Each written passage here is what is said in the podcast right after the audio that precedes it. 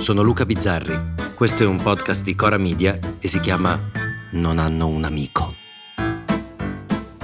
Spostare il confine. Ogni giorno spostarlo un po' più in là e noi a inseguire, a chiederci cosa succederà oggi, cosa faranno ancora.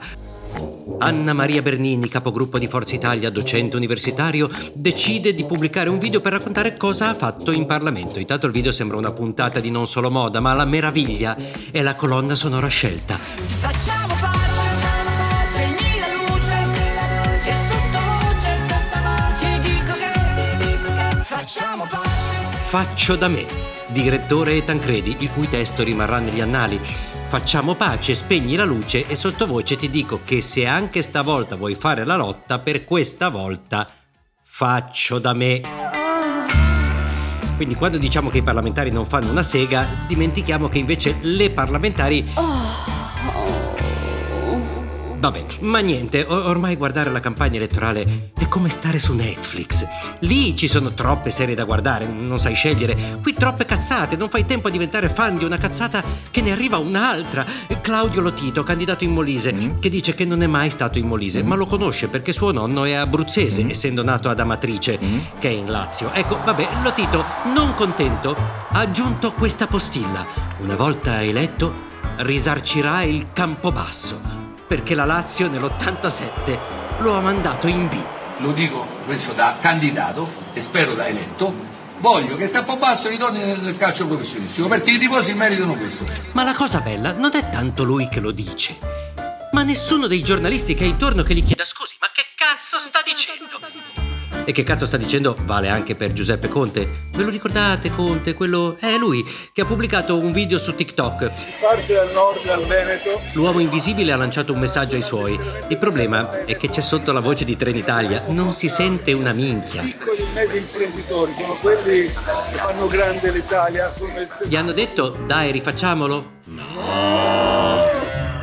A proposito, ho scoperto i fratelli Calenda. Mi sembrava strano, io non lo sapevo, ma i Calenda sono due gemelli. Uno lo hanno messo in tv a spiegare le cose. Primo, quant'è il gettito effettivo dell'extra profitto che arriva a agosto? L'altro, quello che da ragazzo giocava a biliardo, sta su Twitter a fare lo sborone con Letta. Il mio amico Enrico Letta. Comunque, tutti i politici italiani sono su Twitter, tutti, e ci passano ore e hanno assistenti, social media manager, consulenti perché devono essere su Twitter, perché lì c'è la gente, l'elettorato. E sapete che cos'è Twitter? Twitter è quel posto dove lunedì solo una parola è stata in tendenza per tutto il giorno, solo una, eh, dal mattino alla sera, mentre i nostri politici scrivevano hashtag futuro, hashtag sbarchi, hashtag elezioni, c'è stato un hashtag che li ha battuti tutti ed è hashtag micropene. Sì, perché in mattinata c'è stata la conferenza stampa di Scam, una serie per adolescenti, ed hanno annunciato che uno dei temi sarà proprio quello, il problema del micropene tra gli adolescenti. Da lì su Twitter si è parlato solo di micropene, mentre Calenda, Salvini e Berlusconi giocavano a chi ce l'ha più lungo, vinceva a mani basse quello che ce l'ha più corto di tutti. Anzi, per una sorta di contrappasso, a settembre potrebbero essere sconfitti da qualcuno che non ce l'ha affatto. Il punto è, voi siete pronti? A domani. Non hanno un amico è un podcast di Cora Media scritto da Luca Bizzarri con Ugo Ripamonti.